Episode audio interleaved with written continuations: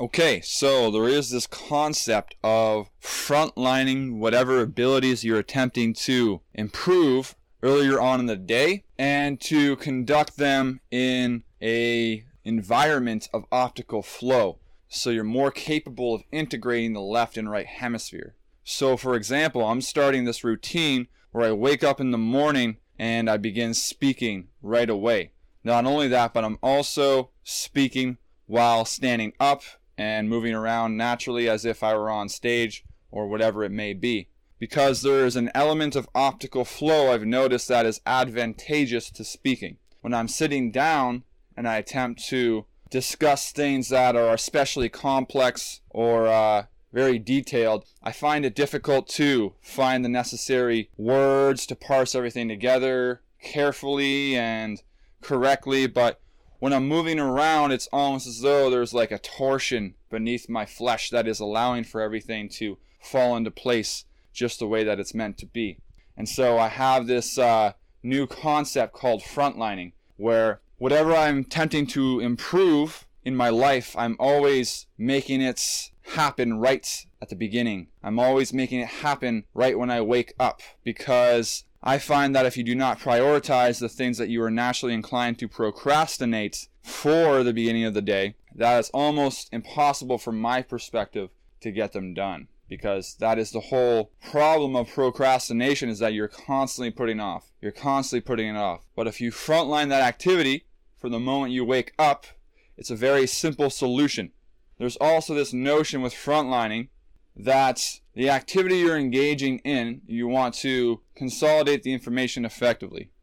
And because you're not very uh, good at it so far, maybe you're not as good as you'd like to be, it's a little more difficult for your consciousness to hold on to that skill or ability for longer periods of um, abstinence from routine practice. And that's why the first thing you want to do is that thing. The moment you wake up, the first thing you want to do is whatever you know you're going to procrastinate. It makes it very easy because there's something about human consciousness that attempts to staple things into our memory through a particular focus paid to the beginning and end of things. So it might be even better is to practice that ability at the start of your day and at the end of the day so that your memory knows how important it is to you. And during the process of sleep or non sleep rest, it will play it back to you with a highlighted importance.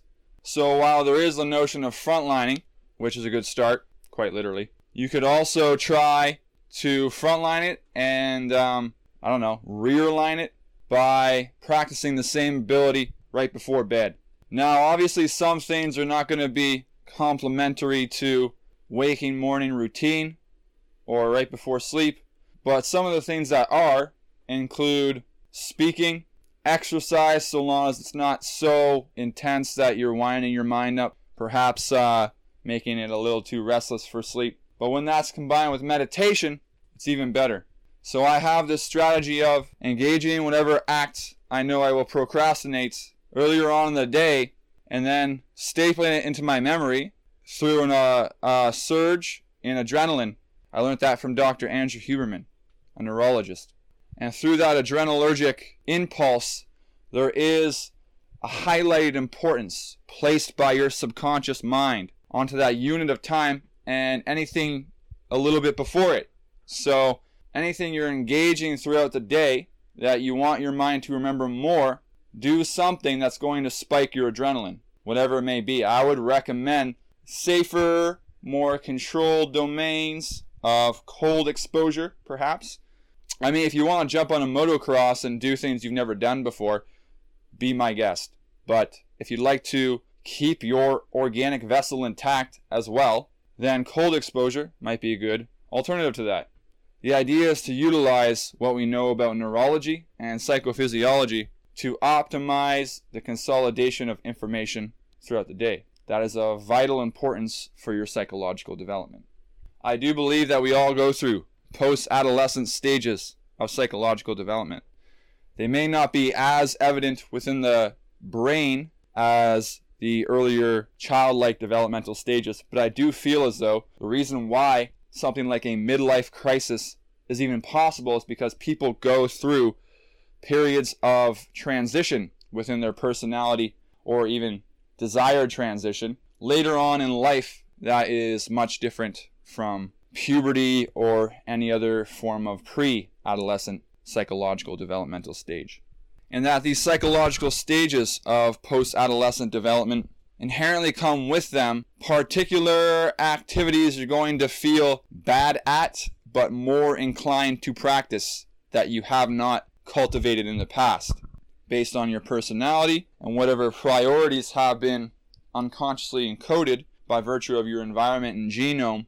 Of course, there is an element of free will there, but I feel as though your reservoir of free will really depends on how good you are at timing your action with moments of alignments in your environment.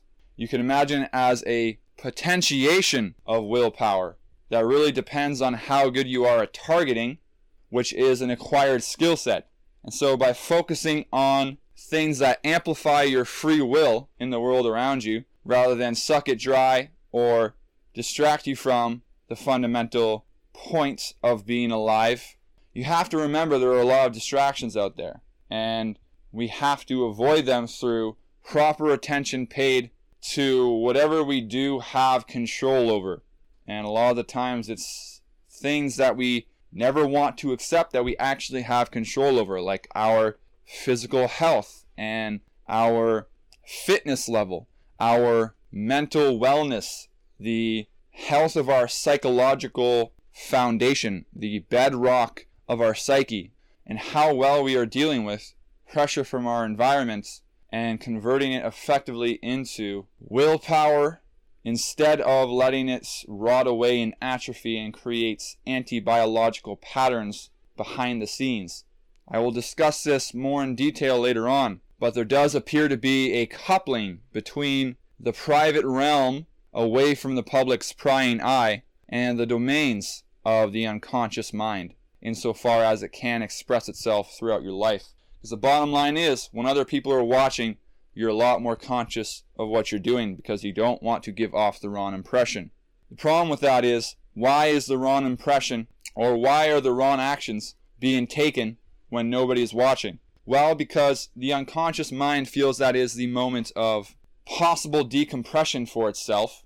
And so if you imagine the person as acquiring hits to their innocence from childhood, even from later on in life, a lot of that time, a lot of the time, it can come off in the future as a biologically incompatible urge or impulse on their part. And the only way to express that impulse without being punished for it is within the private realms. Right? So there's a subconscious private coupling in our psyche that needs to be acknowledged if we are to truly inspect the foundations of our own morality.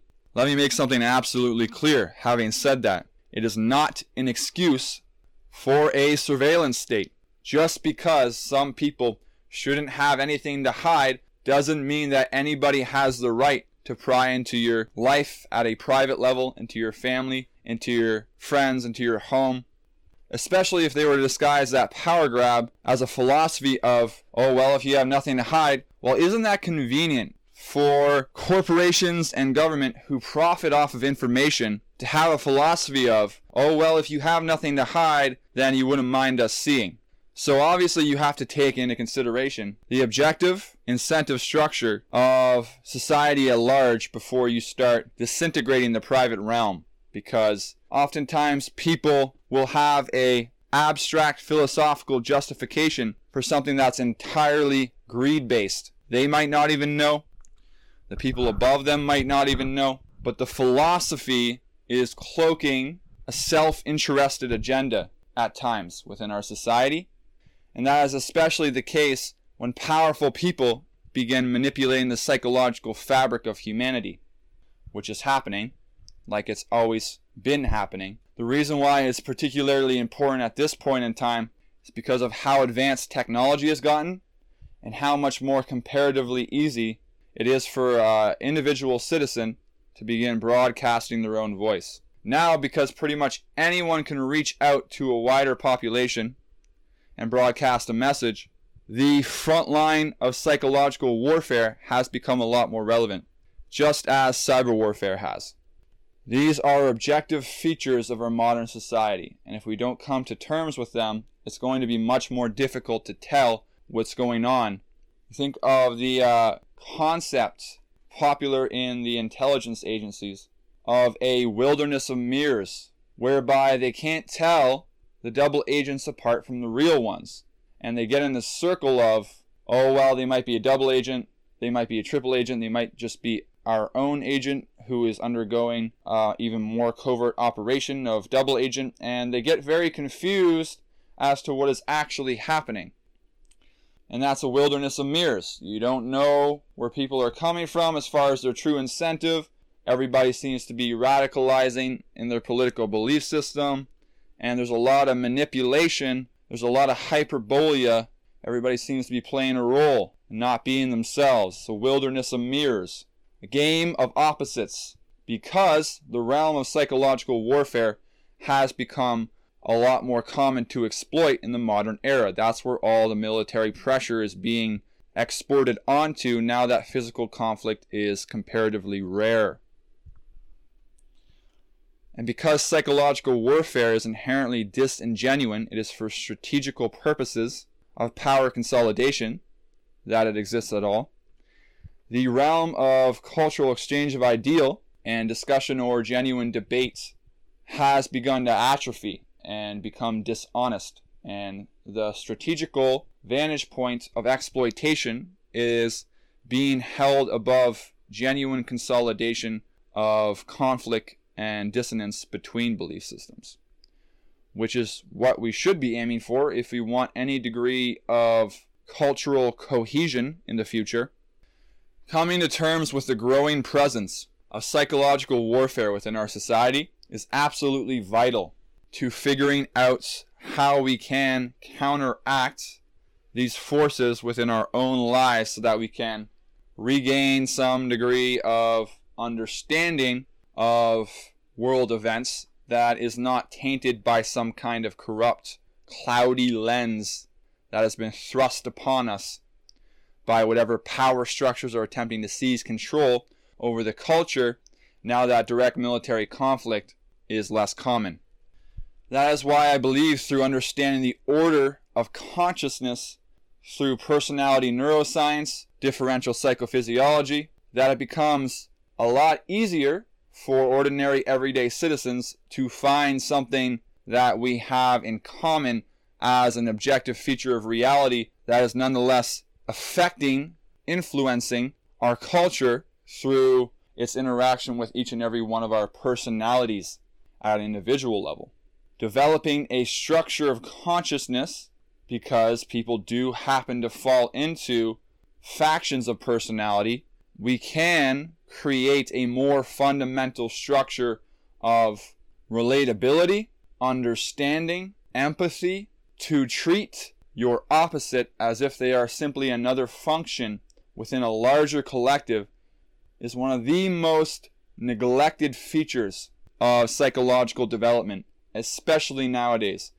People are fighting their opposite even though that opposite serves a particular role or function in the larger collective that is absolutely necessary for the whole thing to work properly.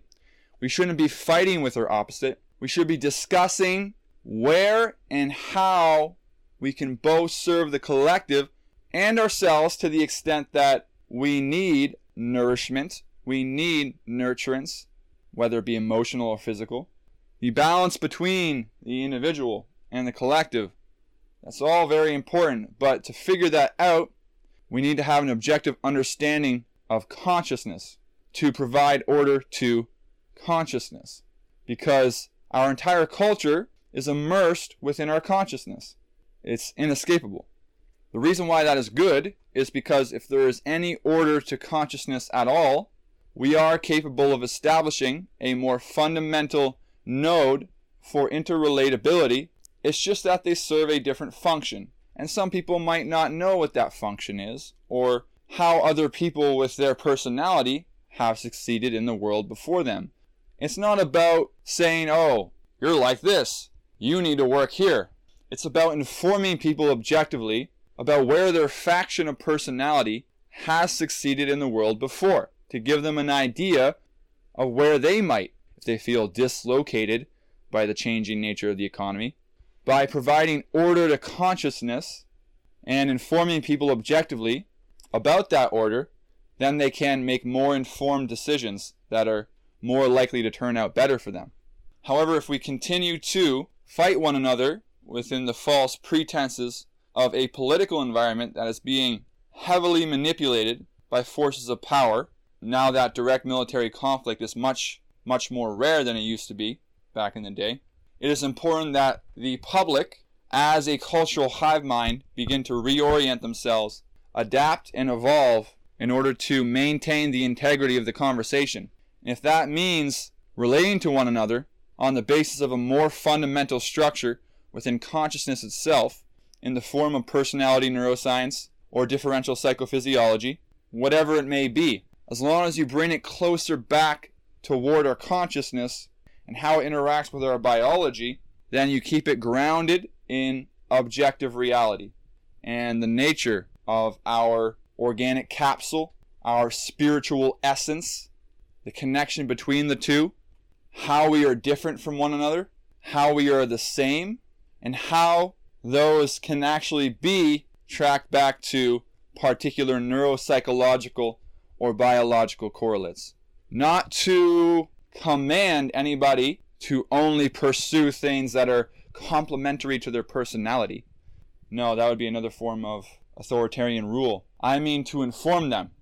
The same reason why I propose that we have a more accurate understanding of epidemiology so that everybody knows through geomagnetic biofeedback what fluctuations in our atmosphere are more likely to result in particular health conditions, are more likely to result in particular hospital or psychiatric admissions.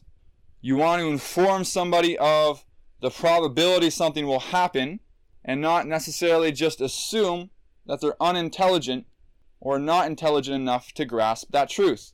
One of the biggest issues with our society is that the power structures assume that the citizen base is unintelligent and incompetent. And that's not necessarily the case. They may just not require the same amount of resource satisfaction as you do. They may just not require that much money in order to feel psychologically well. They may just not require emotional, economic, or socio-political satisfaction at scale like you do. Just because somebody doesn't crave power doesn't make them unintelligent or incompetent. And in order to work with the potential of humanity, you have to assume to some extent that people are a little more competent than usual. Because then you provide them the opportunity to be so. And a lot of that depends on whether or not you're willing to inform them of the truth, whether or not you're willing to provide the architecture for their own self development and say, here you go, here's the information, do with it what you please. We're not saying that you have to be a firefighter or a police officer or whatever it may be just because of your personality. This is how people with your personality have succeeded before. This is how they tend to act. This is the psychophysiological and biological correlates that will give you a propensity to feel or think a certain way. Not that you're not going to be completely opposite to that as a particular anomaly. This is also possible, but with an understanding of your anomalous nature, you are much more well equipped to deal with it. But if you think you are just weird and displaced with no information, it is much more difficult to reach any degree of self actualization or even satiation of the lower threshold in Maslow's hierarchy of needs. So it is about informing the people of the most important information, not necessarily all the information. You don't need to have a full disclosure of all covert access programs and all their super advanced technology, whatever it may be. That's not what I'm proposing. The simplest information that can help people at a psychological, health oriented level is what people need to hear. It's what, need, it's what they need to read. It's what they need to see in order to inform their momentum. Especially in an era where things are becoming a lot more confusing, uncertain, and difficult to parse apart.